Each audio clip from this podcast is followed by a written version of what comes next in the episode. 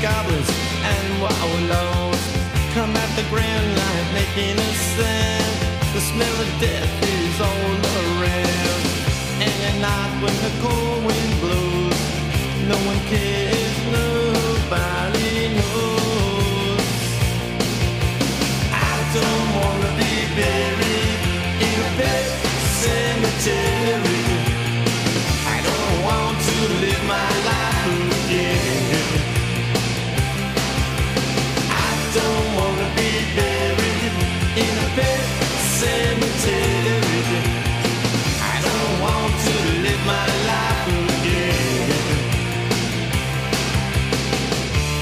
Addicted to the sacred place. This ain't a dream, I can't escape. Molars and fangs that are picking up bones. Spirits moaning among the tombstones. And at night when the moon is bright, someone cries something ain't right. I don't wanna be buried in a pet cemetery.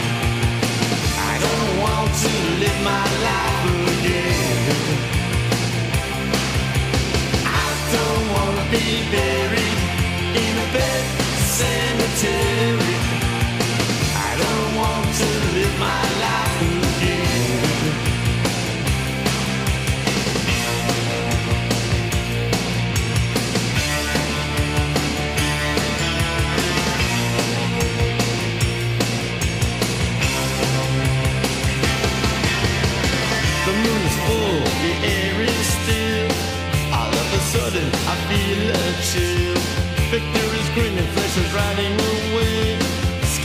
I curse these days. And at night when the wolves cry out, listen close and you can hear me shout.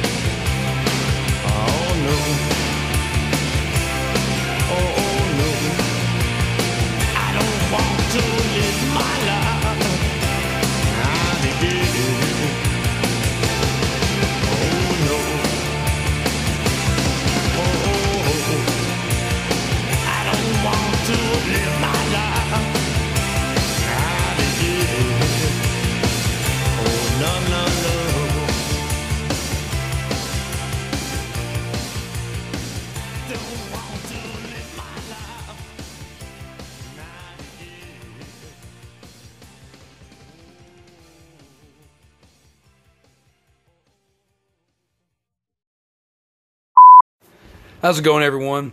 Welcome once again to Indie Brigade presents Nasty Nations Graveyard Talk, and as always, I'm uh, Chuck Nasty, This is Whitman. and uh, tonight we are we're gonna we're, we're gonna do start doing a uh, uh, a segment uh, every now and then where we discuss uh, movies based on Stephen King stories and and books and whatnot. Um, I mean, at this point, he's got tons, tons of them, so you can't cover them all in one show. So we're going to kind of break them up into segments. Yeah, and tonight uh, there's three that I, I'm I'm there, there's definitely at least one that I'm incredibly like happy to talk about. Um, but all three of them, but Yeah, still. these are all good ones. they're all good. Ones. These are good ones. Uh, we got some new ones and some old ones, um, and uh, we're going to be doing this one, and then at some point in time, further down the line, after we do a couple other episodes, uh, we'll add some more. yeah, because like I mean, we're both big. King fans, and uh, some of the adaptations have been good, and some not so good. And uh, and we're going to talk about uh, just about all of them. yeah, I mean, Yeah. you know, We're gonna we're gonna we're gonna fuck it up. We're gonna we're, we're, we're gonna seriously like not only pick these apart, but some of our favorites. yeah, And uh, well, let's get started with it. Uh, the first one on the list is a newer one, um, Netflix original yeah, picture uh, of one of his most I would say sexual or erotic or like wow that's a really fucked up idea story. Uh, yeah, Gerald's Game. agreed. Which I mean, honestly, it's a great book, and the movie is honestly uh, one. It's one of the better adaptations that's come out. Yeah, Uh, I think uh, it helped because King worked on the screenplay maybe too, and some of the others he didn't. I don't think, but yeah. yeah. So I mean, it it's a pretty close It's it's a good one. I like it. Um, the story, in case you're not aware of, uh, Gerald's Game is a, is about uh, a wife and a husband are getting out of town for a little while, and the husband, being Gerald, is uh, he's kind of got something in, in mind for for their uh, immediately when they get there. Like he wants to chain his wife to the bed and have his way with her. Now, just right there, from the start of the movie, okay, talking about the movie here, not, not the book, we're talking about the movies here. Um, he- he's like all about it.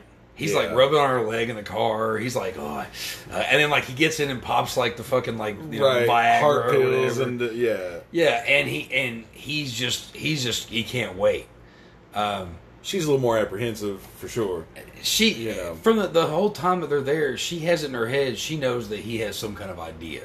Right. There's something that he wants to do, whatever, and she's kind of apprehensive about everything at the beginning of the well, fucking right. movie. Yeah. Um, you know, they get there and they get settled in or whatever, and there's a dog that they almost hit, Yeah. and she ends up while he's taking a shower or doing something.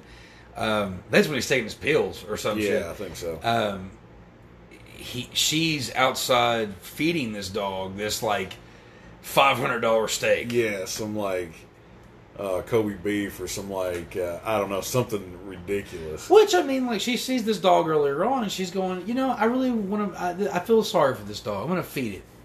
And of course, you give a dog raw meat. That's blood. We'll get to that in a minute. Um, he gets mad at her. They go inside, and she puts on a nice old nightie, and he's, you know, talking himself up and shit. And he handcuffs her to the the the bedpost. Um, and she's kind of trying to go with it. He he wants her to be more forceful. He wants to he wants her to be a little bit more like no no Yeah, he wants complete submissive. You know. right yeah and she and and you you get that the character that that you know uh, what's the character's name in the movie is Jesse. Oh yeah, her name. Yeah. Uh, she isn't the type at all, and you can tell. Right. I mean, sometimes you get surprised. Well. We've all met those. But in this one, it's really obvious. Yeah. And I mean, she's nervous about like it's not like she wants she wants to please her husband. She Right. wants she wants because they've been apparently having some issues. I was saying they're trying to correct some stuff or, or trying to at least patch some some things up and yeah. you know it's not really going the direction she may have uh, Well, either one of them. well yeah You sure enough yeah. Uh, and he's trying to get physical with her and try to you know he's trying to be all like all right you know you know act like you're you know screaming for help or whatever. And she's trying it's not working. And then she gets pissed off because he gets a little too forceful with her. Well she's sitting there telling him take off the cuffs take off, take off the cuffs. I'm fucking done. What the fuck's your problem? Well at this point because he has both of her hands handcuffed where she has no no free movement except for her legs right you know Yeah. so it's like if one hand was undone i mean she could do it herself this is a completely uh you know vulnerable position and it's a really terrifying story yeah You want to talk about and that, that? It's one of King's best, in my opinion. Uh, story wise, definitely. We're talking about the movie, I know, but it's yeah it's a really good ad- adaptation of that. Honestly, I think. Um, and of course, uh, they're arguing, and he's trying to go with the like, what's going on, the what ifs, the what you know, what's up, that kind of shit. And she's still chained up. She's still she's still locked up, and he won't get the fucking key. And Right. then he has a heart attack. Yeah. The the heart pills. Or the Viagra, Viagra, yeah. or the mixture of both, or Whatever. Um, he falls on her, and then she pushes him off, and he's just laying at the end of the bed, and all you see is like the top of his head and like his arms sticking out, Well, she realizes my husband's dead because she sees blood coming out of his head. Yep. And uh, I didn't mean to rhyme there. Nah. Uh, such a poet. Uh, well, she starts screaming for people. And while she's screaming, there's nothing really happening. But she starts going through, like, the, she starts seeing shit. Yeah. Uh, she she starts thinking about shit. It's it's really it's a really fucked up story, and I wouldn't. Uh, and this is what I was thinking about the last time I watched it, um, which honestly I watched not too long ago because I want to revisit because it's been a minute. Um, is if if you've had some fucked up shit happen to you and you know what I'm talking about, it might be a little bit sensitive because she starts thinking about things about her her father being a creeper basically. Yeah. and- oh yeah. and Which and- is Henry Thomas, which he plays a super creeper. Which, if you don't know who this guy is, he's the little kid in E.T. E- E.T. Yeah, Uh, you know, he's been in like, other stuff, but that's like his. I mean, his he's been in a few horror movies, Yeah. more serious roles. Yeah, yeah. yeah. Um, and he plays super creeper. You know when they uh, when they go to the flashbacks to her past, and he's just. I mean, he gets under your skin pretty much from the onset. Yeah, You know. yeah. He, you, you can kind of tell um, that it's not the best situation. Uh, also, while she's chained up, well, I say chained up, I mean handcuffed. I don't know why I keep saying chained up. Well, but Um, but yeah, while she's while she's hooked up, um, she also gets the encounter with the dog because Yeah. the front door is open. yeah, And why is the, the front door open? I don't remember why. that front door was open. I'm pretty sure it's because the guy was creeping around, which we'll get to in a second. But the dog ends up coming into the house and uh, starts gnawing on her husband's body. Right, licking the blood. Yeah, up and it's uh, like, and you know, and you're you're you're watching this scene because this dog comes in and she's like, "Oh God," and he's he's already had that taste of steak. He had that blood that I was mentioning earlier, and she she's trying to get him off. Like she's like yelling at him, "Go away!" and blah blah blah. And he's just gnawing at him, ripping at her husband's face, everything. Uh, the scene itself is like it's not really too gruesome, but it's gruesome enough. yeah, you get the idea. Yeah, and that's that's a big big part of the story is the fact of like she's hooked up and there's this dog that's okay. He can get in the house. He's roaming around, and then while she's going through the dog chewing on her husband, she's having flashbacks to terrible shit about her shitty father. Uh, she starts seeing a man The moon face man. the moon face. That's right. Yeah, the Yeah, moon man. face man. Uh, who is played by uh, uh, I don't know how you say his name. Karel Struken, maybe. I don't know. something like that. Uh, he, if you watch the Adams Family movies, um, he played Lurch. He's Lurch. Uh, he's in some other weird movies that I like. He's in a movie called Oblivion. As like Twin Peaks. uh, Twin Peaks, uh, he- Agents of Twilight. He's uh, you'll know. I mean, you've seen him in horror movies and uh, Yeah. you know sci-fi stuff. Yeah. Um. He he had the, when he first is seen in the in the movie, uh, he walks over to her from the shadows and he has this big bag of bones. Yeah. And uh, first off, okay, I mean, at this point, you don't know if this guy is real, if she's hallucinating this, because I mean, at this point, she's losing her fucking mind. right because she's been chained up, and uh, you know, Yeah. this dog and just all this crazy shit is happening. So you don't know if if this is a real thing, a person, a supernatural thing. I mean, you know, it's uh, it's kind of all over the board at first. Yeah. Um, it's it's. I don't want to. I don't want to give it away everything to it. That's I pretty much give you Yeah. like the, the basics of it and stuff. Uh, it is. It's one. It's one of. It's one of my favorite adaptations that's come out in a while. Um, another one is 1922, but we'll get to that eventually. Um, I really like that. Did you ever? Did you ever see that? No, I haven't yet. So yeah, we'll, We got to watch that one first. We gotta we'll watch to that. and We'll get to that one at some point. Um, but when I found out they were doing a Gerald's game uh, adaptation, I was like, "Whoa, okay, this this should be interesting because that's that's one of those that I remember watching uh, the commercials for Stephen King books. Like You know, they, they had like, Oh, the Stephen yeah. King collection and stuff Yeah, back in the day. that. Yeah. Um, it was a Stephen King fan club. No, it was it was a Stephen King book club thing where you you you would order one, and then if you wanted to keep getting them, they would get they would come in the mail. I remember seeing that. Yeah, and if if any of you are of the age Columbia House, it was like Columbia House. If Yeah. you don't know what I'm talking about, ask your folks. You're too young. Yeah, you're too young. you're too fucking young. Yeah. Um, but uh, it's a good one. Uh, it, it, it it keeps pretty clear to the, to the it, it stays pretty true to the book. Um, it's got some really creepy fucking moments. It's, it's a great story. I mean, I'm a, I'm a fucking I'm a complete freak for for movies that take place in one spot. Oh yeah, man, because it part. breaks the moments down into like the minute. Mm-hmm. You know, it's not just like okay, this is a, you know, you might cover the whole course of a day. Well, this is like the magnifying glass. This is what's happening Yeah.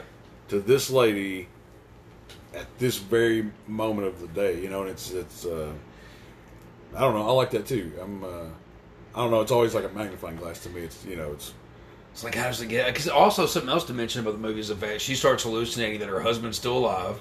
yeah, Uh, she hallucinates herself being able to get out, right. and uh, it just that's there's there's so many different elements to this movie. And she's awesome. Uh, Carla Gugino, I think is her I- name. but, uh, she's been in so many. She's been in movies. awesome stuff, and she's a she's an awesome actress. I really like her a lot. She's beautiful too. Yeah, I mean, I've had a crush on her since I was a kid, pretty much. And She uh, has that that natural kind of look, but she also has that like 1940s, 1950s look. to yeah, her. man, that's what I think too. She's very classical beauty, and uh, she just she carries this movie. It's awesome. She does a really bang up job, and I mean, Oh, when, definitely. when she's super tense, like I mean, you see it in her face, and I mean, I don't know, she's a good actress, and uh, it works well. I mean, I think she carries the whole show. Uh, the husband, because there's there's a the mention her. She's been all kinds of shit. yeah, Um, and we talked about the guy who played Lurch. Um, also, Bruce Greenwood, who plays Gerald. Yeah. He uh, he's one of these actors that, um, which of course right now I, I, I can't think of his fucking movies. He's been in a shit ton of stuff. He always ends up playing like a douchebag. Yeah, Usually. yeah. Um, and he does a great job at it. Uh, I mean, he's he's a good actor, and honestly, like I think that everybody that was in this movie fit the role, Yeah, absolutely. completely. Um, so, so yeah, it was it was it's, it's a pleasant watch. It's, it's a good movie to watch. Um, Like I said, there's some uh, there's some stuff in it that's that's a little yeah, there's some touchy subject matter, but it's uh, it's a good movie and a really good adaptation of the book. Which, if you're a fan of Stephen King, you know that it might have some shit in it anyway. Well, yeah, true. I mean, you just Love Stephen King, but he has a history. you know, um, and also the fact that in the movie, here's the, the thing I found out later on, uh, was in the movie, you notice there's uh, there's something with the sun and the moon being like Well, bright red. And well, in the it's- book, they it covers a lot more than the movie, and this is Right. the eclipse part. yeah, You know, there's a big chunk of the movie or in the book, all kinds of weird stuff happens on this eclipse. That eclipse is tied into other King books, it's like Dolores Claiborne. yeah, as I was gonna say a bunch of, of weird shit happens. because it it's like everything happens at the same time. right, So when Dolores Claiborne kills her husband is when Jesse, Jesse is trying to yeah, you know so and there which i mean that, that happens a lot with uh stephen king stuff anyway movies books whatever they have other characters Oh, which yeah. i love that actually yeah. there's a whole you know, you know everything follows will of the beams. You know, Mm-hmm. Dark Tower holds them all together. So, uh, but we'll get into that yeah well, yeah oh we'll definitely tap into that one But they don't cover that so much in the movie, which it's not necessary for the for the movie to be good. Yeah. But that's why I, it has those weird. I mean, they mention the eclipse, and they're going to watch the eclipse, but they don't explain the importance of it for Yeah. the King universe in this movie. But again, it's not necessary. It's not. Uh, only if you read the other books do you even know that it's happening at the same time. right You know. yeah um it's a good one uh Yeah. like i said i didn't i didn't want to give away too much of it because it's a fairly new movie Yeah. so Uh, a lot of you probably it. 2017. Yeah, so so I'm sure that a few of you haven't seen it yet. I don't want to ruin it for you. Uh, you get the gist. Uh, Check it out. It's good. It's good shit. It's good shit. And honestly, like, go read the book. Uh, it's it's good. Um, moving on though. Yeah, one of the classics Okay. coming up. All right, so this next film um, is an all-time favorite of mine, and actually, uh, Mr. King himself does not like this movie. Um, I got to go see Stephen King speak a few years ago uh, with uh, our, our our fellow horror friend and fellow writer uh, uh, Christopher Payton. Um, we went and- saw him speak in Tennessee and he mentioned I remember I don't remember exactly what he was talking about, but somehow Graveyard Shift came up, and he decided that he didn't like it, Right. and I'm like, "Fuck, man, One that's one of my favorites, favorites." Uh, Graveyard Shift, in case you didn't catch that just now. Um, This one's a weird one. it's folks. it's it's one, it- it's so cool because it's it's there's something about it just like it, it- as soon as I watched it, it well one I remember watching when I was younger. Yeah. Oh, I mean, because the, the again, I've talked about this before. You know, being at the movie store and you know seeing that box of that skull, with Yeah. a miner's hat, and I'm just like, what is this? You know, and just Definitely, I don't know, just loving it from. And then after watching it, as weird as it is, yeah. just loving it. Way before I read the story, you know, any of that, but it's uh, It, it it's from beginning to end. There's nothing about that movie that bores me. Uh, that's true. I mean, it's just like it's a it's such a killer fucking story, and I know that it's different in ways to the, to the actual story Stephen King wrote. yeah, but it's it, it, it's about a fucking cotton yeah, cotton mill, It's cotton like been- mill um, that is ran by this fucking shithead Warwick, Oh man, Warwick, what a character! uh, played by uh, Stephen Matt. Yeah, Um, who, if you're a fan of Monster Squad, he was the father in Monster Squad. right. Um, and in that movie, he's like the super dad. Like he's like, Yeah. you know, I mean, perfect dad for his son and all. that. I mean, he's like, you know, saves the day, repairs his marriage, the whole deal. In this movie, this dude is He's a on another level. dick. He's crazy. he's impregnating women that aren't his you know that aren't his wife and and they're breaking his car you know he's everyone's terrified of this guy Yeah, he's just a complete, just like crazy ass, Yeah. just uh, hardcore. i don't really know what his accent is I have no idea. If you watch this movie, uh, chime in and tell us what you think this accent may mean because, I mean, he does it perfect. Whatever it fits the character of just this, we'll start you on the graveyard shift like and that's a pretty good representation of it. Like I don't even know how to describe his accent or where he's supposed to be from, but and at some point, don't they say he's uh, i Polish or i think he, I, or yeah something? that's, like- that's, i was i'm thinking something like that but- actually and I may be just making that up, but i was thinking that too though because i'm pretty sure that's actually mentioned at some He's got a point. weird accent, and it fits perfect for this character. uh, he runs this fucking mill that there's been problems with rats um, and you see in the beginning one of the guys gets devoured because he's like yeah, killing these rats Yeah. and they're not happy about it and then he gets uh, uh, well there's a large bat like that, that's the other cool thing about this movie is Hang on, huge- you- I was gonna say, you Oh, jumping- you jumping- I know I'm jumping. I'm let's get- jumping. it's one of my favorites. It's one of my favorites. So like I this this cotton mill has uh, you know like levels. It's still an operation, but it has a basement and it's just molded and just piles of shit down there, whatever. So this dude is he's working there for a while, and this Warwick character uh, offers everybody like it's some kind of holiday. I don't know if it's Fourth of July. I can't remember what it is, but he's offering like double pay or whatever to help clean this shit up. Yes, hold on real quick. Right. Uh, the the main dude though, the character of John Hall, um, played by David Andrews, um, who if you watch Justified, he was a shitty cop on there, and he's been all kinds of other stuff. Um, he's kind of he's he's a guy that, that just kind of strolls in through town and needs a job. Uh, needs a job. Job. Job. He needs a job. job. He needs a job.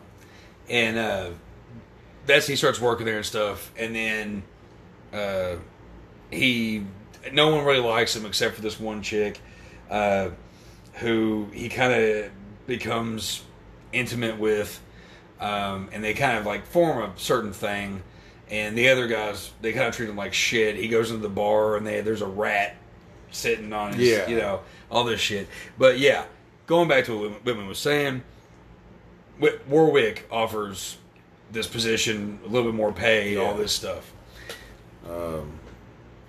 to clean out the basement. Yeah, to clean out the basement. Of he, all he got yeah. they got in trouble because uh, the uh, the people that check shit. I don't. EPA? E- yeah, Yeah. They come to check out uh, the building to make sure that it's still able to be function functioning okay. If people are safe to be in there.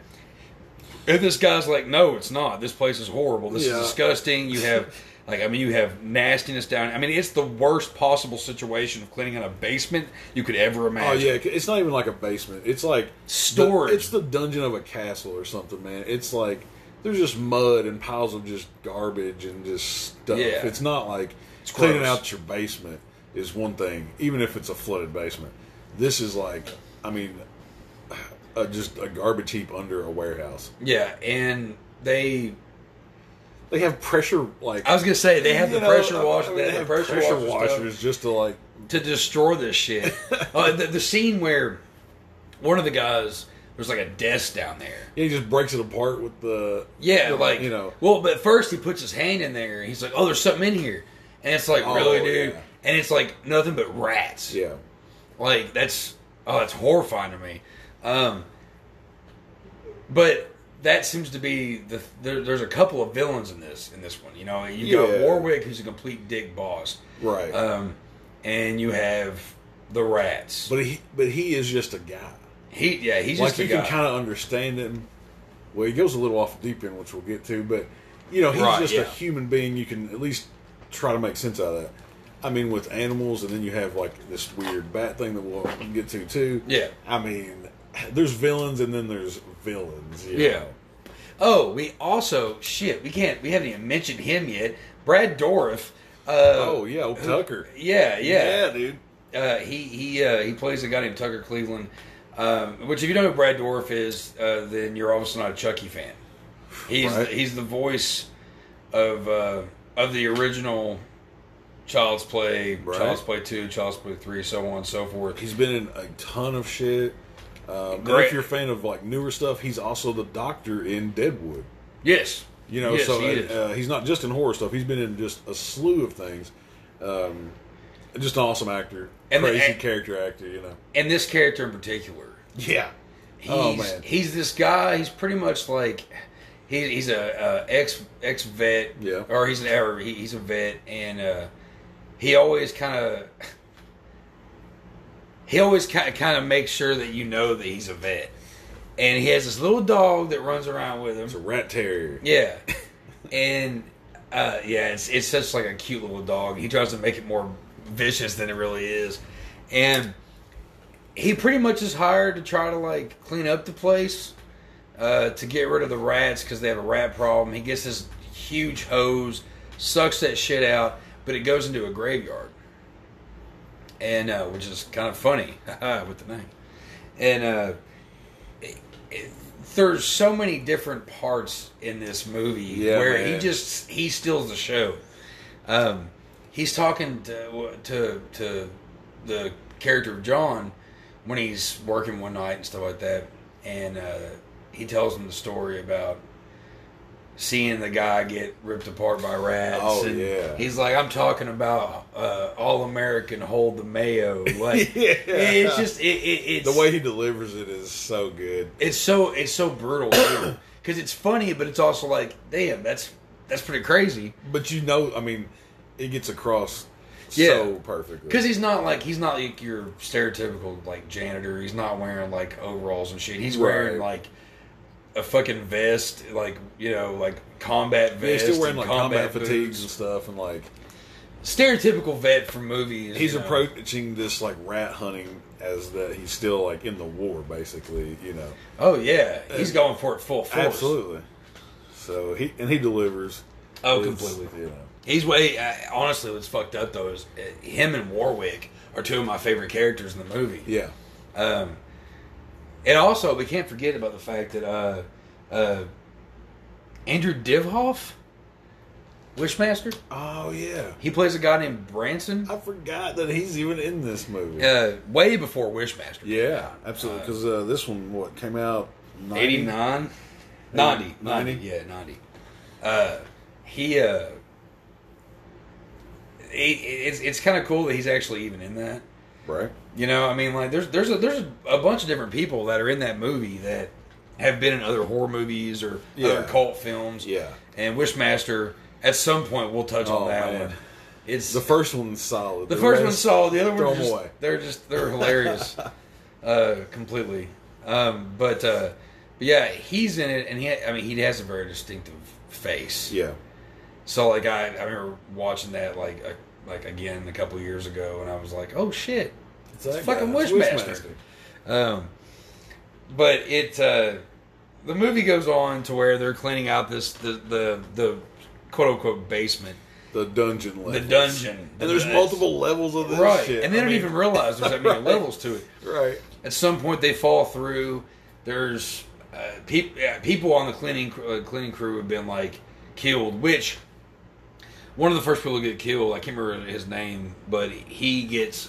You first see like the uh, the wings Yeah. Close covering him, up. Yeah. and you're like, "Fuck!" That's what I was thinking. This was. It's a fucking bat, and a huge bat. I mean, this I, th- this thing's fucking gnarly, and they don't show it to you till the end. Right. They show you that it's creeping around. They show you the wings because like it completely suffocates people. Like when it, you know, Yeah, I mean, and then it goes in for the. It's bigger than a person, you know. I mean, its wings covers covers this guy completely, and it's uh, it this under this paper mill is essentially just a cavern for this giant bat Cotton. monster, you know. Yeah. and uh, the rats are not even the biggest problem. It's this other. It's just yeah, and that's the fucked up thing is like. They- Okay, well, everybody's worried about the rats, but okay, well, nobody even realized that there was a huge fucking Yeah, That's the one thing I'm just like, how would nobody realize this? And which there's times, and this this isn't even like something that's been said, but I've actually about watching it. Is does Warwick know about this thing? That's why he doesn't. You know, it, it's unsaid. It's not everything that it's not anything that's ever really said. well, but he acts like you know, because at the end of it. This movie's been out since fucking 1990, folks. If you haven't seen it by now, I'm sorry. Watch the fucking movie. Yeah, Because at the end, end of the alert. movie, yeah, complete spoiler. Stop right now. We do it all the time. Stop right now. Okay? Go watch Graveyard Shift and then come back and listen to us and continue. We'll give you a second. Okay. And so, at the end of this fucking movie, Warwick goes completely commando. See, like, that's why I don't think he does until he kind of realizes it's, it's there's something else under there. Mm-hmm. Because then, I mean, he just goes like you said. He he gets that soot and mud and like covers his face, and he's just he does. like, he does the predator. yeah. He thing, he goes commando. He's gonna fucking kill this bat monster by himself, I guess, and uh, get it out or whatever. And when he fucking does it, I mean, like he charges this fucking Yeah, thing man. like a badass. Yeah, he goes at it full steam, man. It's uh, He's one of the. That, that's the fuck. the- He's a character that you want to hate him because he's a douche. I mean, the guy is like the epitome of bad. Yeah, if you met him just in average day life, you'd be like, "What an asshole." Yeah. I mean, it would just you wouldn't even think twice about. but such a good character. Oh man, and ends up kind of saving the day. To it, well, I mean, I, I mean, when he although he that- kills you know, Jane. agreed. Again, I hope you stopped it a minute ago and went and looked the movie up and watched it before you listen to this. If not, I'm sorry, I can't help this. Uh, it; it's still good anyway. it's still good regardless. Fuck it. You we know can't the do ending. Warwick's accent, so watch it just for that, if nothing else. You know. I can do it pretty well. Yeah, I mean it's pretty good, but Uh, well, actually, my favorite, like one of my favorite parts, is when there's they're down there and the guy's making fun of him. and He's doing the do it, impression. do it for the people. I'm gonna do it for the people, but like he's there's this guy and he's always doing impressions of people and he's making fun of people and shit, and he does like this whole impression of Warwick where he's like, "Oh, we got to pick on the college fellow and blah blah blah all this shit," and Warwick hears him and he comes down the stairs, and he's like, "He's like, that's a great impression. Maybe we have you on Star Search." And like it's just every time that guy is on the screen, Yeah, you like that? You a like good- that? You good- love it. Star Search. Because if you're not an '80s kid, you don't even know what the hell Star No Search shit. is. Star Search was the original American Idol. Yeah. Okay, that's pretty look, much what look that stuff up if you're too young for that. But it was Yeah, silly, yeah. and it was uh, yeah America's first uh, like talent show bullshit Mm-hmm. TV call in trash. Yeah, and, and it's just like every time that Warwick's around, you're like, God, I hate this guy, but he's such a good character. And that and, and and the actor, man, like you know, like we said, he was in Monster Squad and shit. Like he has been in so much other stuff as well. Great actor, man. Yeah. I mean, completely. And when you when you have a character like that, especially one that's kind of a villain, Right. where you're like, I really don't need to like this guy, but I kind of do. he makes you like him even still like he's my favorite character in the whole film Mm-hmm. including you know tucker and the giant bat and everything warwick is my favorite creature in this movie Right, You know? I mean, because you have you're you're you're battling a fucking rat, and you're battling a bunch of rats. yeah Because this guy is complete scumball. Oh, I mean, yeah. like he's he's a slime ball motherfucker. Um, but uh, it, it it's oh god, there's there's so many great things about this fucking movie. Um, which we mentioned a minute ago. You said he saved the day at a certain. Kinda. Kinda. i mean he charges the old bat monster he, and, he uh, charges the old bat and monster and, messes shit. it up pretty well He does, but he also like ends up stabbing Jane with like a knife when they're on this big pile of bones. i'm not saying he's a good guy i'm saying he saved the day Okay. Yeah. yeah. right i mean Heroes don't always wear capes. Sometimes they wear horns. um, you know yeah he's a terrible person but like if you if this bat monster is the ultimate evil then uh you know and he saved it them from getting but that's also the weird thing though is like because he hates everybody. Yeah. He doesn't have a. I mean, he impregnates a girl, and then like almost breaks her arm in front of everybody. yeah sure enough And the only reason why I don't think because that that scene because this you know one of the women that works there he get impregnated. She's beating the shit out of his fucking like really expensive car. Yeah. Oh And- man, she is messy. oh she's Uh, fucking it up. And everybody's standing around and he would have done more to her if, If he probably would have killed her. If those people weren't around, yeah. Um, so he's a dick. He Oh, yeah. but he's a great he's Definitely a not great a great great guy. character though. Great character. Um, and just like old Tucker great character. Um, unfortunately I, I won't, we- we- I won't kill it all for you if you haven't seen it because if you didn't stop a minute oh, ago, at this point though, I mean, yeah. Uh, but uh, but when when uh, when Tucker dies yeah, in the graveyard, you know, like it's it's such a it's such a good movie. It really is a fun watch. Uh, there's all kinds of weird levels to it. yeah, I mean, it's it's wild. it's a good one. You should definitely watch it. Yeah, Um, it's not. There's nothing really like really too crazy in it.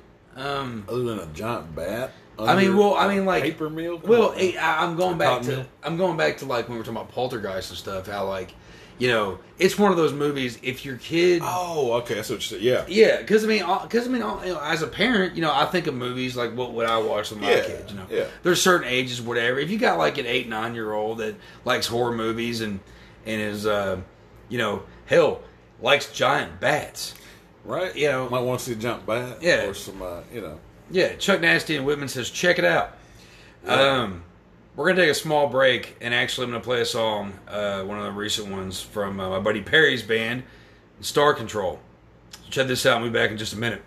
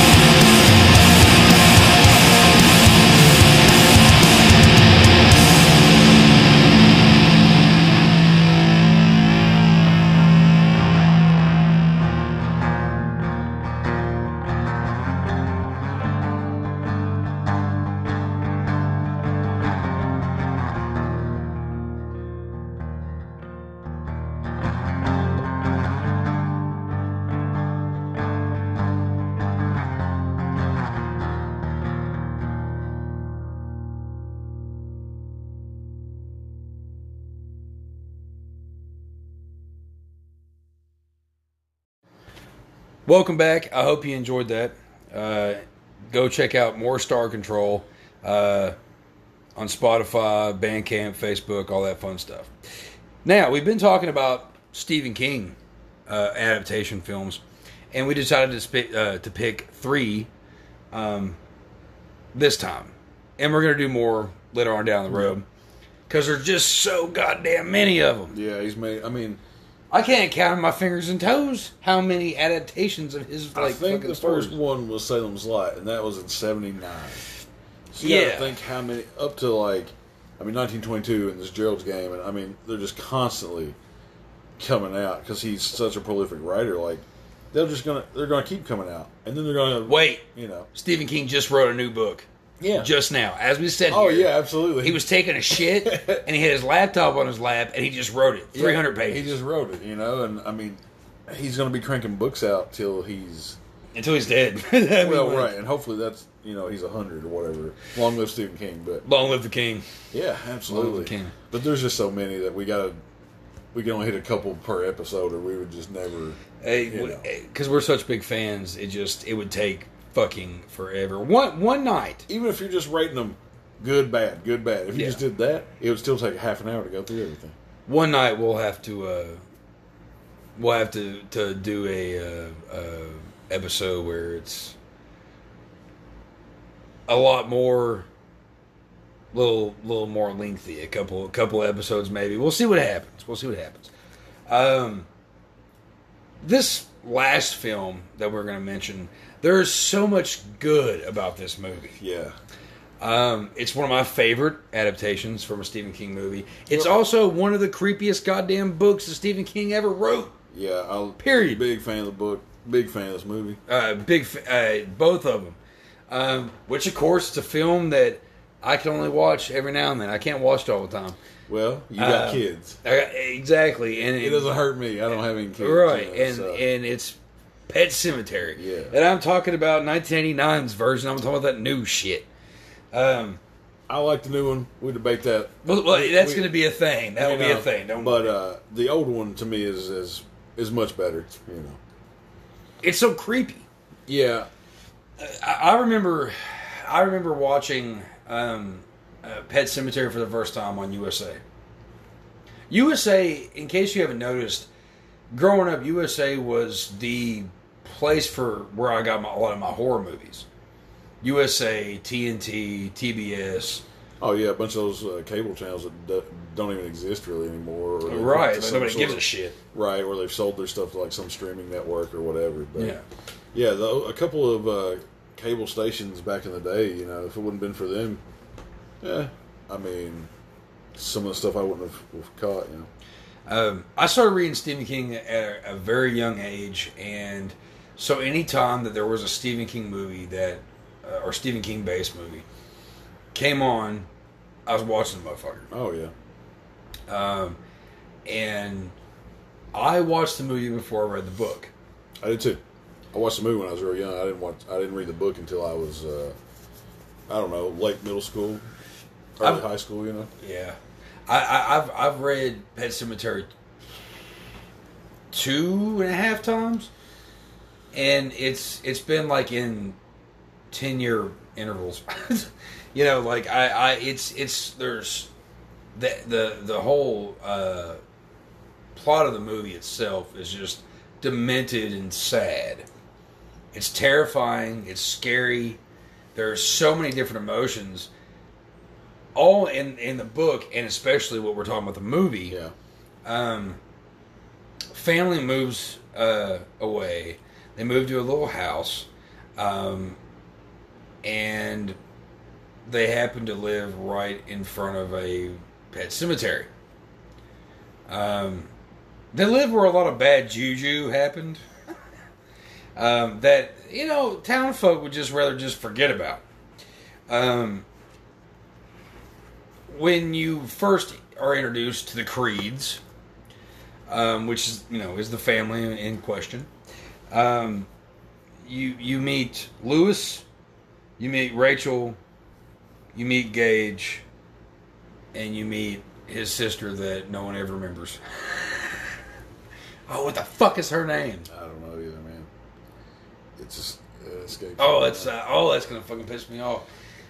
But the girl that Sally played or Susie or something. I don't know. shit, Whatever. We fucked up on that one. we folks. fucked up. Sorry guys, we fucked up. Can't remember the daughter's damn. name, but there's a daughter. And Who uh, also she also her name's Blaze. Yeah, in real life, her name is Blaze. I remember that. It's fucking Yeah. crazy. And she was actually on a show uh, that I remember watching when I was in elementary school uh, called Ghostwriter. Oh God, I forgot that's. that where it. I don't remember like the complete premise, but I remember it was like there was there was a ghost writing stuff, Yeah. and it Oh, was fuck. you know, which of course, like when I first heard of the fucking show, I'm like Ghost Rider.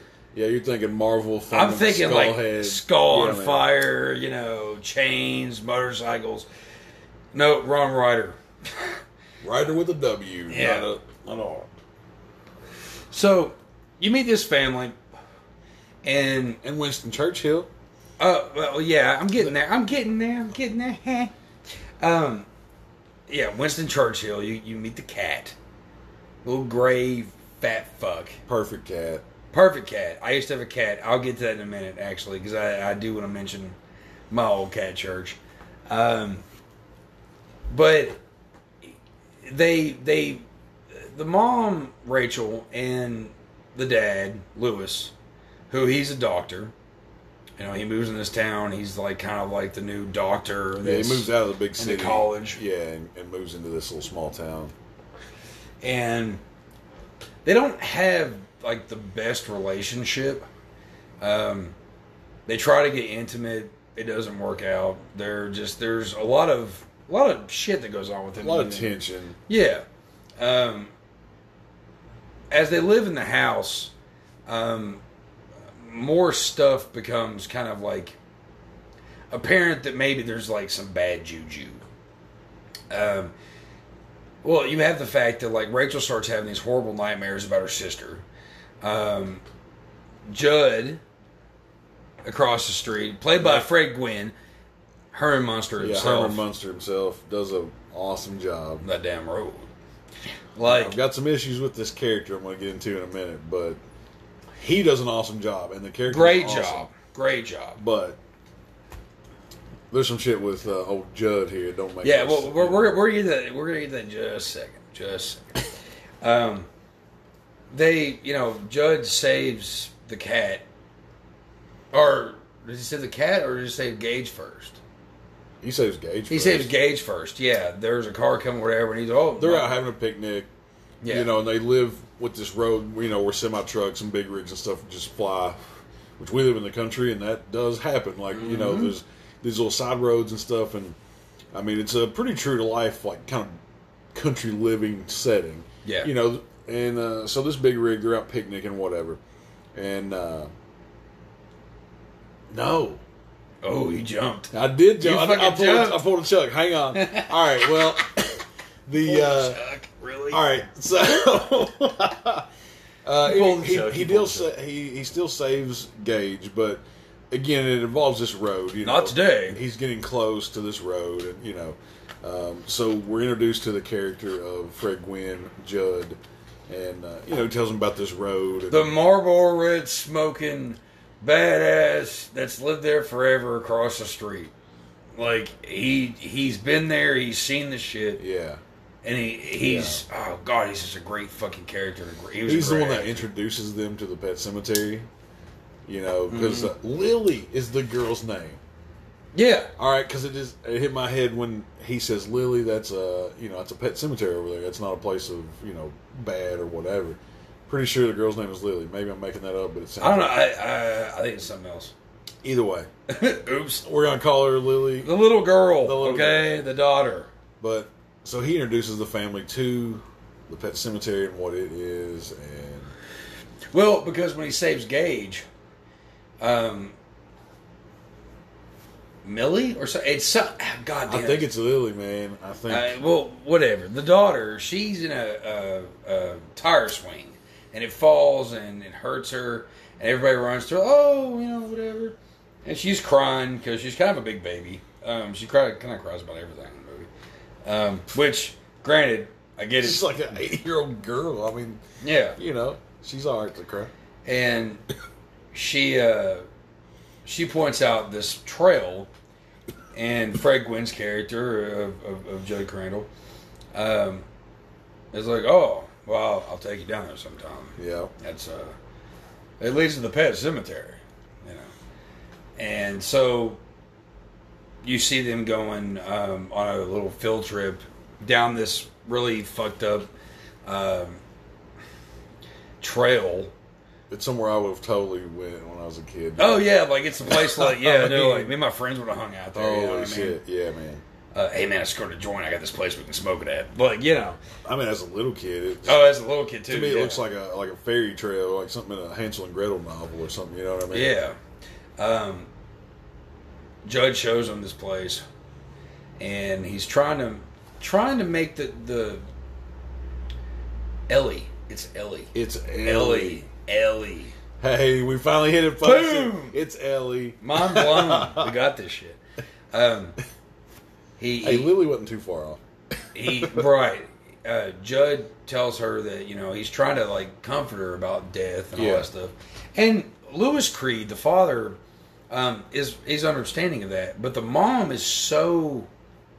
The character of Rachel Creed, she she is completely. Um, she's weird about death. Yeah. We'll get to that in a second. Why? But she she doesn't accept certain things in her life, and she's very uh, overprotective. Which this movie is one of those movies where overprotective is probably for the best. Fuck, I, I love this movie so much, but god damn it. Um, they're they're meeting with, but there's some there's some drama that goes on. There's some tragedy. They're uh, their housekeeper, Mrs. Dandridge, she uh, she hangs herself. Yeah. Um, Louis, when he's uh, he gets called to the school. he gets You know? right. He gets called. He had, he he goes he goes into work. Uh, and it's like his first day or second Yeah, it's day like or some early shit. in his new career. And uh, the whole thing, you know, about death comes up, and before he leaves, Ellie um, is like, you know, you know, will church die someday? Blah blah. Church being the cat, of course. And he's like, well, blah blah, and he's trying to explain it to her that we all die. And what happens um, is his wife, Rachel Creed, is pissed off at this. She's like, Pro- promise the little girl. Go ahead, promise her. Right. The cat's going to be fine. And He's taking the cat to get a what declawed or spayed or like Mm. I can't remember what taking it in for a procedure. You know. yeah, I think it's spayed. Yeah, I couldn't remember, but Um, but somewhere along the lines, he promises her no deaths, no, Yeah. not even a scratch, you know, that kind of thing. And then he ends up meeting uh, a very important character, Pascow. right. He goes and there's there's a a, a, a runner in some marathon or some Yep. shit, some some big thing, and uh, he gets hit, and Pascow becomes the reason why Louis Creed knows about a lot of stuff. Kinda. Kinda. Because we go back to Judd here in a second. Because Judd's kind of an asshole because Judd knows the shit. But anyway, anyway, hold on. We'll go there. I'm, I'm gonna get my. We're almost there. We're almost there. I ran about Judd in. You know what I mean? Whytmon is like just ready to go. Okay, he's ready to like. well, this character because you want to like him. He's Fred Gwynne. You do like him, but real quick. yeah, Pascow's a guy that's you know he, he's killed. He's dead, and Louis Creed's sitting there with him. They pronounce him dead and stuff, and he's like, "Well, I promise the missus not even a scratch today. You know, no deaths today or whatever he says." And then he leaps up, and that's like one of the creepiest fucking moments. He just like, I remember what he says to him, but he's like something about sacred ground or whatever, And the ground is tainted, yeah, it's sour sour.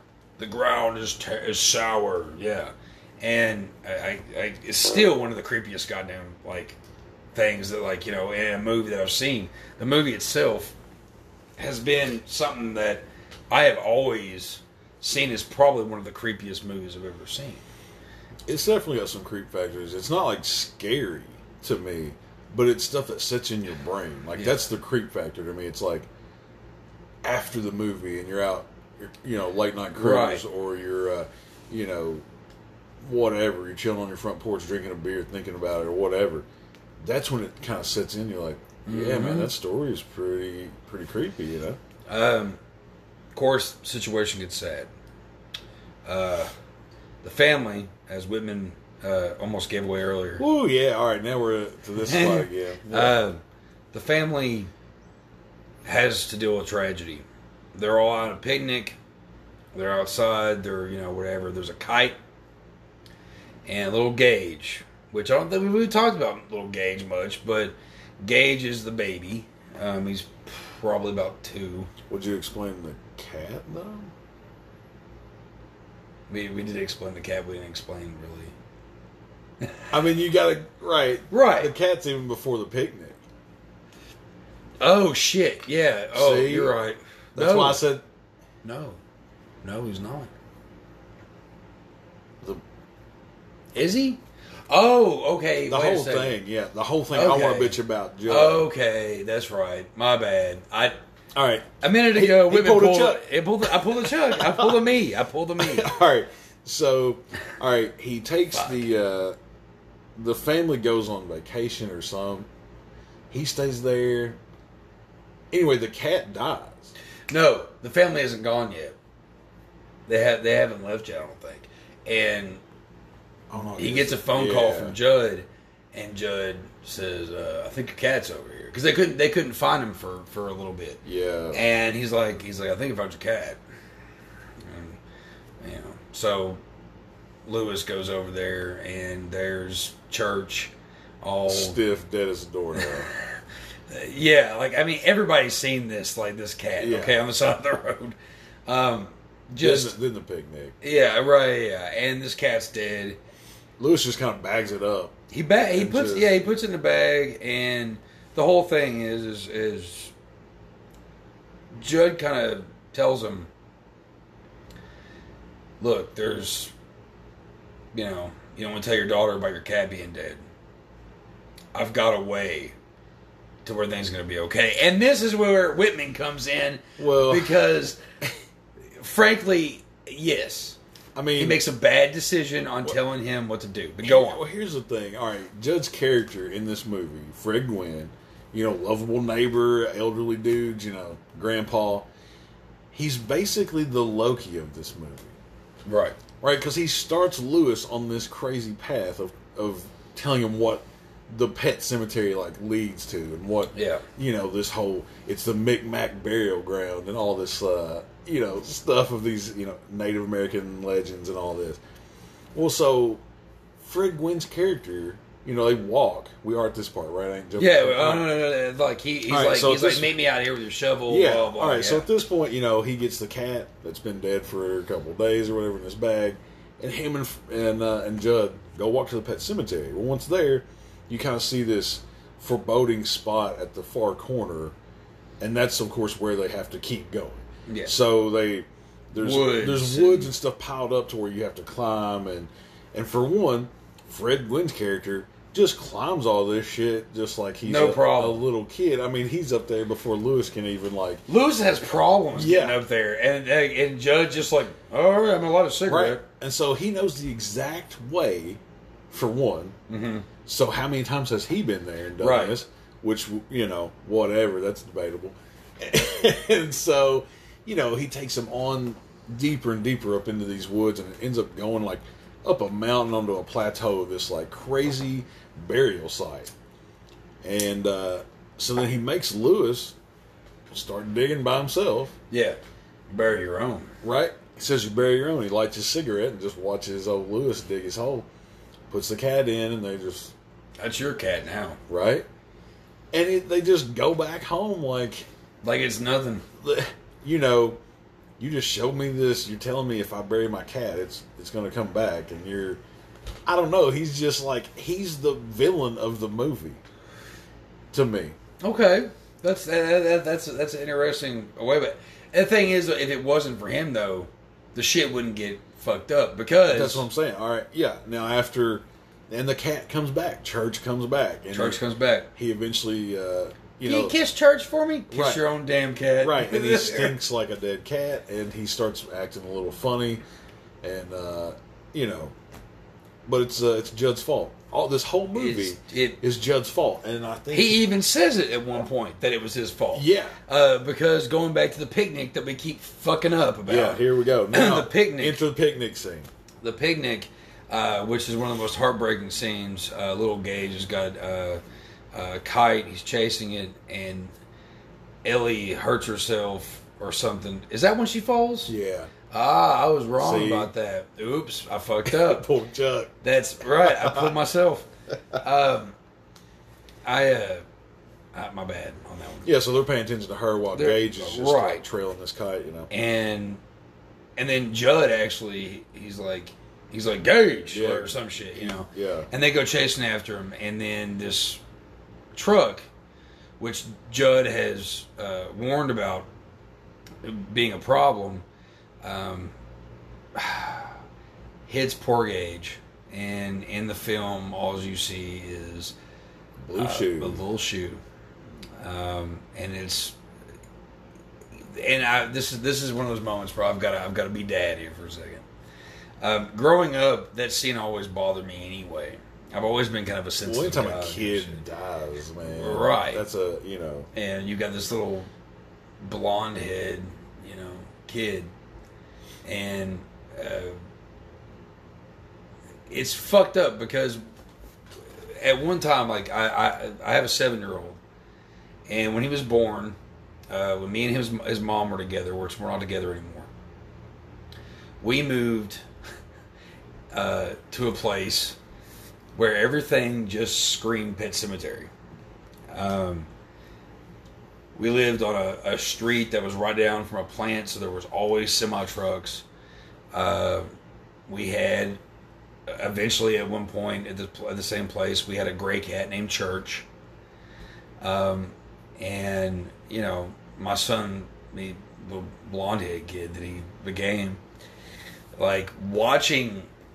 I I knew that it'd be a while before I could watch that movie again. And watching that scene because I, I was thinking that maybe like you know after okay well Dax my son you know he was born for a while maybe I could watch it again whatever the fuck. And uh it's one of my favorite Still movies. gets you? it still gets me. It still gets me. I, I don't I don't like to be in the room.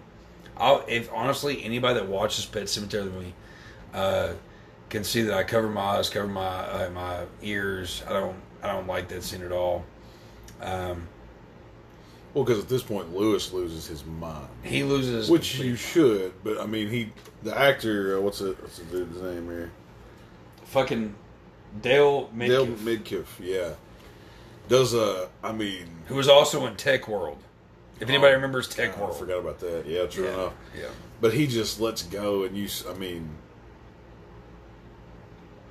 to try to even capture that, I mean, I think he does. It's it's pretty brutal. The whole thing after after Gage dies, um, there's there, uh, psychosis. I guess. That's, Oh yeah, I mean, you see the distance between them as a family, and just like, I mean, when your youngest kid, you know, dies, I mean, it's gonna. It's- unforeseen. it's I mean, yeah, there's just all kinds of stuff that's gonna happen that. After Gage gets hit, I mean, like it's not. It doesn't even stop there. The sadness. I mean, uh, uh, you know, he he dies. There's a funeral. Uh, Louis Creed and his father-in-law get into it during the uh, the service before the funeral. Oh, that scene is completely nuts. It's yeah, it's fucked up. Where you know they they They're start fighting at a funeral. and for you know eh, kid you know for son and grandson Yeah. and they knock the casket over and you just see it fly open and which honestly it was perfect because it really talk about emotions because it you know the the casket drops and it kind of opens Yeah. and you see little Gage's body for like a second Yeah, just a second. and that's almost like enough, you know. And uh, dude, he he does a good job as Louis. I mean, because you honestly Yeah. believe that this is a father, because like when, I mean, you can't. And honestly, we have to back up a little bit again because when Kate when Gage gets hit, what happens? Lewis falls to the ground Yeah. and starts screaming no. Right. And it's over and over. Oh, I get chills even thinking about it. Screaming no over and over again. And then you see all these images and you see all these pictures of like, you know, him growing up and all that stuff. And it- Right. and it's it's there's there's a lot of emotion. And then you go on to the the wake scene with the the casket falling over and all that stuff. Um, and then you see going back to the old neighbor Judd. Uh, he comes over and visits. The villain of the movie, folks, is He- actually Fred Gwynne. Sorry. He, comes over and is uh, having a beer with with uh, with Louis and Louis. There's there's pictures all over the table of, of, of Gage Yeah. and stuff. You can tell Louis is just like he's about ready to snap. well, he's down in it. You know, it's like Yeah, of course, it completely. Um, and Judd starts to go on this story of how he grew up and how he had a dog. He buried this dog. right. Dog came back to life, caused havoc, Yeah. and he also talked about uh, the other, the guy Yeah. that came back from Yeah. war who was supposedly dead Yep. and the, the the dad, you know, and they end up having like the. It goes back to what we were talking about before about uh, in past episodes about like the townspeople taking over. Yeah. and you know, Judd even says right there, he's like, "I, uh, I, I killed your boy," and that's before everything else. It was like there is something damned in that area Yeah. and because I even let you in at all, bad things happened. You know, which I mean, it's it's it's a pretty pretty heavy scene too because Yeah. he's talking about all this shit. You know,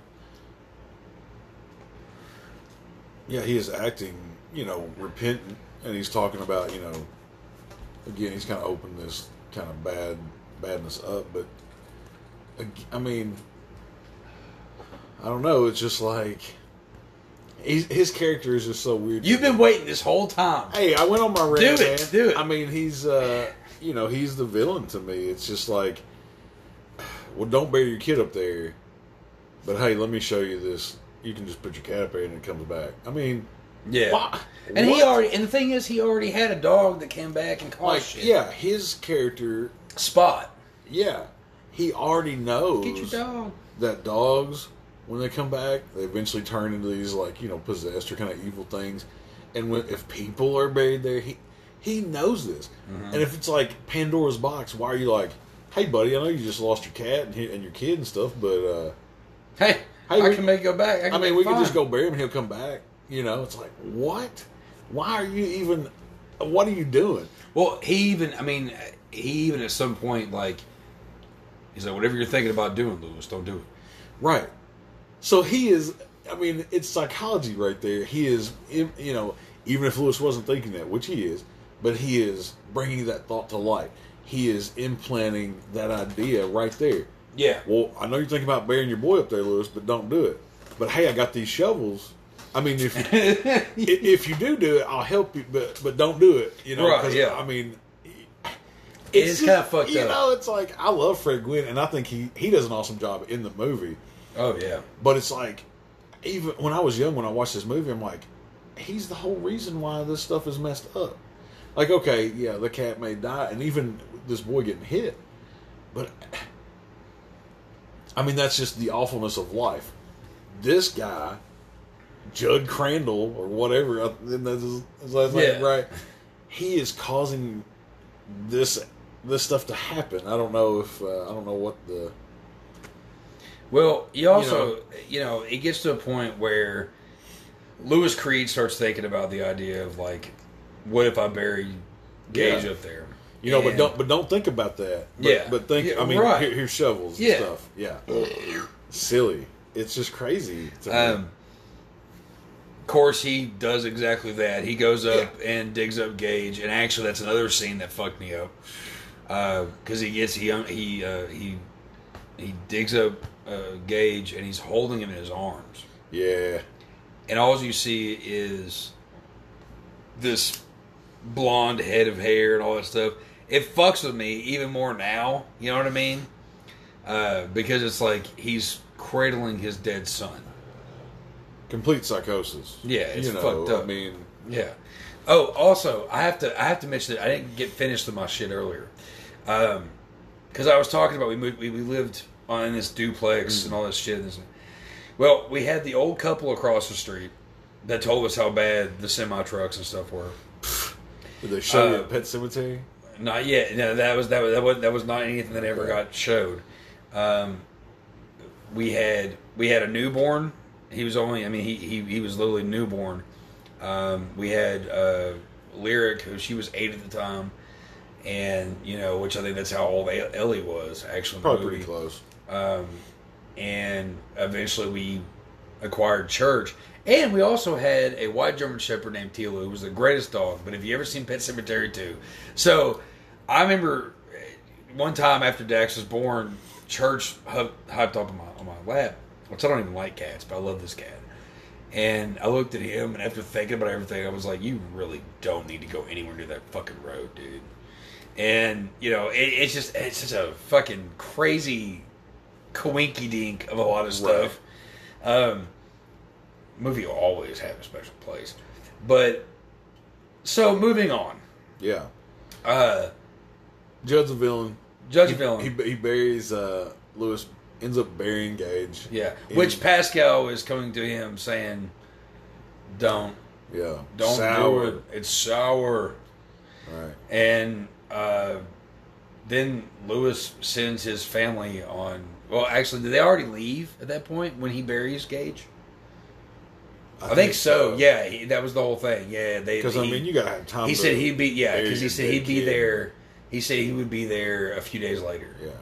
And he wanted them out of the way see what happens. And uh, of course, he uh, ignores Judd's weird like Warning, not warning. yeah Yeah. uh, Pascow, the dead guy that got hit while he was jogging, um, like ignores his shit, and not to mention the fact that there's always been there already been some like bad, um, there's bad juju all around this movie. Not to mention the fact we forgot to to talk about Zelda.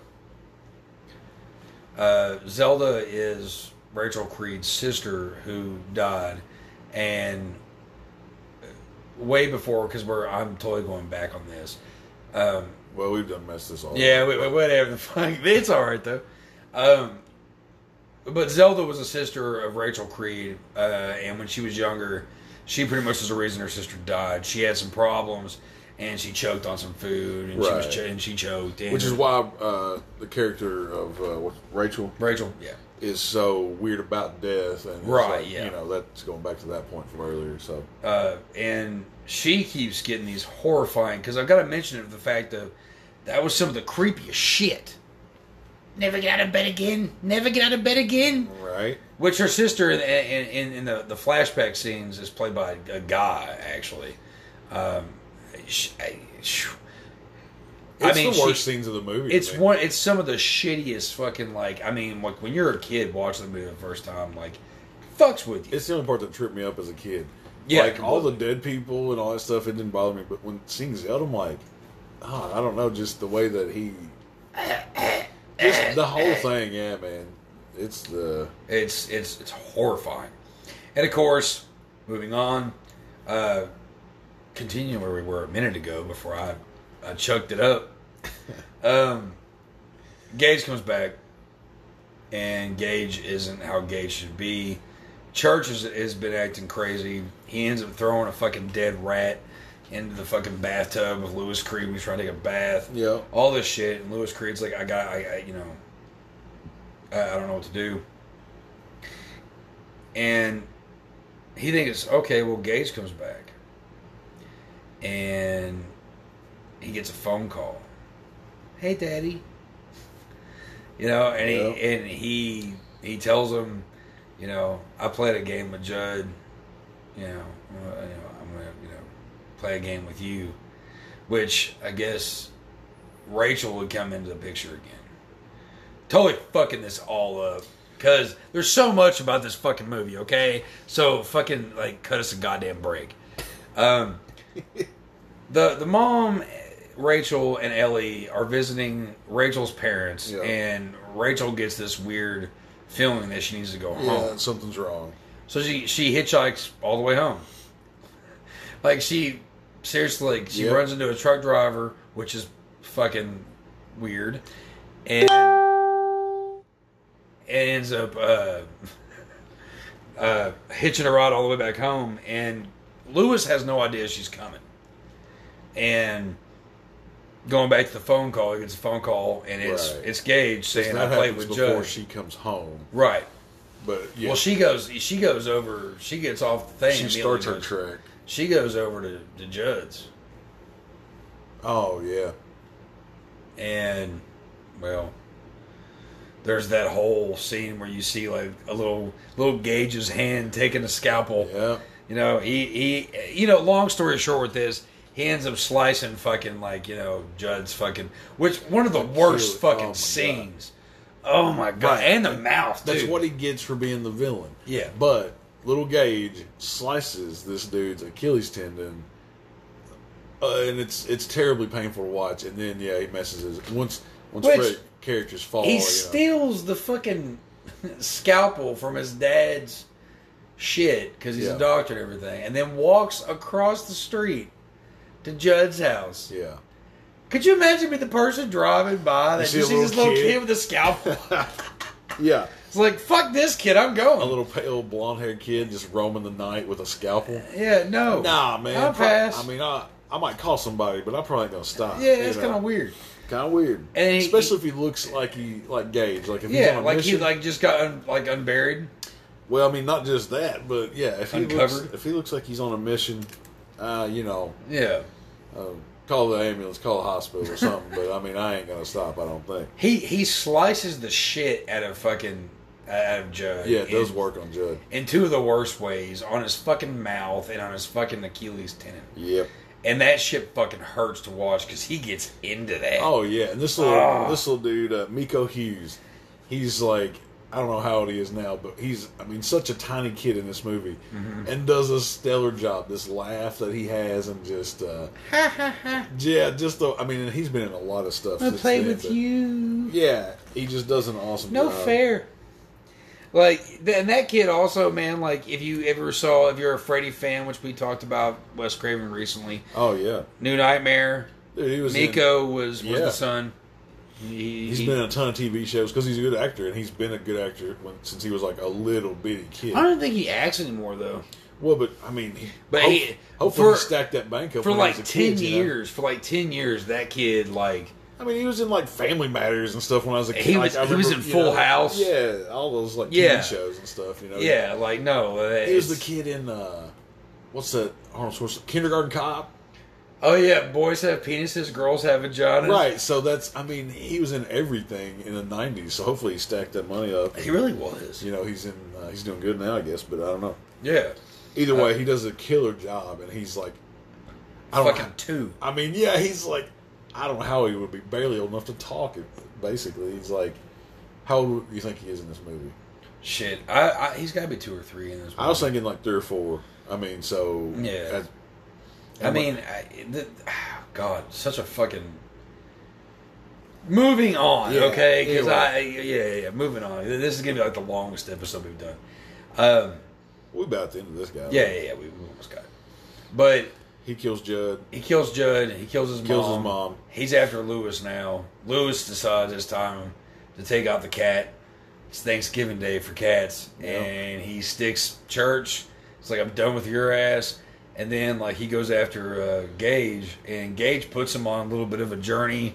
Uh, of course, he gets to see his wife Rachel hanging, see that she's dead, um, and then he gets Gage, and it's no fair, no fair. Yeah. And you're like, oh, but you're a fucking bastard demon child now. Yep. So fuck you. Uh, after after he comes back to life, it doesn't bother me anymore. I'm like, all right, Right. fine. You're a dickhead. You're you're not even that kid You're a zombie kid. Time to go. Right. Uh, and then, of course, Louis gets the, the great idea after everything's done, said and done, to go and bury his wife. Right. This is the thing. All right, you've buried. Pascow's like, no, Louis, blah At this point, he's like, it's going to be different this time. She's fresh or whatever the fuck. Right, Pascow should have just moved on to the next person or whatever. It's yeah. You this know, is not helping. At this point, you buried your cat. It came back. It was a complete asshole. Scratched you up. Tried to kill you. You bury your kid. He comes back, kills your neighbor and your wife. yeah. Then you have to kill your kid. Okay, so why the the big idea to bury your dead wife and think anything different would happen? I think It's it's the idea of like if somebody this is going to be fucked up, but like a gambler. Okay. right. This is the shot that they're not going to be fucked It's up. like this. This is going to be okay. It's going to be okay. And Yeah. of course, at the end of it, again, I'm going to throw this out there. There's some fucking like I'm. I, we have gone through this movie like a motherfucker, and if you haven't seen it yet, I'm sorry. You should have gotten a have mixed with it up so graveyard much shift. though that uh, you'll be surprised. Oh yeah, we mixed it up worse than a fucking like Quentin Tarantino movie. Yeah. So Yeah, uh, yeah, like it's it's a killer fucking movie. But at the end of it, of course, Rachel She comes comes, back. back. and then he's going to kiss her. They're going to kiss, even though she looks Well, disgusting. yeah, at this point, she's she's- gargling out of her throat. Yeah, she's missing half her face. Uh, you know, she just. I mean, she looks like a zombie. She looks dead, and he's just going in for the. Makeout. She does not look makeout smooch, fuckable man. at all, folks. She, he's just going in for the makeout, and uh, it ain't working out. And then it goes blank, and you hear a scream, and she has a knife, or she has a knife in her hand Yeah, goes blank. yeah, you see the. and then you you hear a scream, and then you hear one of the greatest bands of all time play one of my favorite fucking like Agreed. songs ever played in a movie. Which at the beginning of this episode you heard Pet Sematary by the one and the only, the greatest fucking rock and roll band to ever walk the face of the earth, I don't know about ever, but the Ramones. yeah, Uh, if not, if not the one of, uh, yeah. So I guess in a nutshell, that's Pet Sematary. yeah, a complete mess that we just did of that. Uh, not being said, uh, check it out. It's a good film. It's better than what we just gave it, but uh, If if you are a if you are okay, and this is like one hundred percent truth on this. If you are a avid Stephen King fan, um, I think it is essential Yeah, agreed. If you haven't seen it, and you can't really be a King movie fan unless you've seen it. I think. and and dude, I, read the book. Yeah, the book's even It's better than the movie. I, I still stand by it, and Josh even stands by it. It's the creepiest book it's a it's that he that Stephen King ever wrote. it's a real good one. It's good shit. It's in my top five King books probably. That's it, folks. Yeah, our first That's- uh, King that's it. King edition. Yeah. Um, couple of things real quick before we call it quits. Um, good things are on the rise. I'm not going to talk about it right now, but good things on the rise. Uh, we appreciate anybody who listens to us. Uh, we appreciate your support. Um, like always, we have Facebook, Nasty Nation, which here soon there will be a graveyard. Uh, I almost said graveyard shift. Uh, a graveyard talk. The graveyard talk. um, uh, Facebook page, um, and if you want to throw us a, a, a voicemail on Anchor, go ahead. Uh, yeah, a lot of good stuff.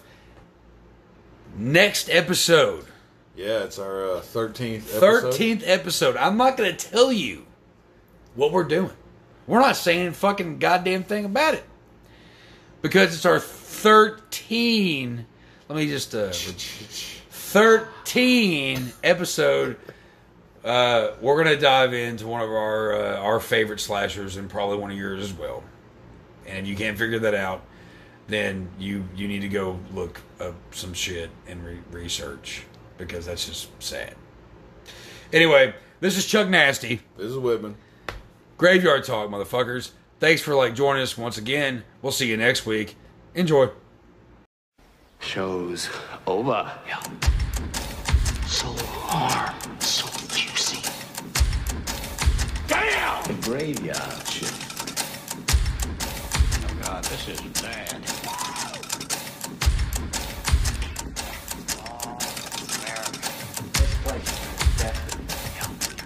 be. I'm a little pregnant. Yeah. You got a problem? I ain't got a problem. You got a problem? I ain't got a problem. What's your problem, boy? The graveyard shit. No problem.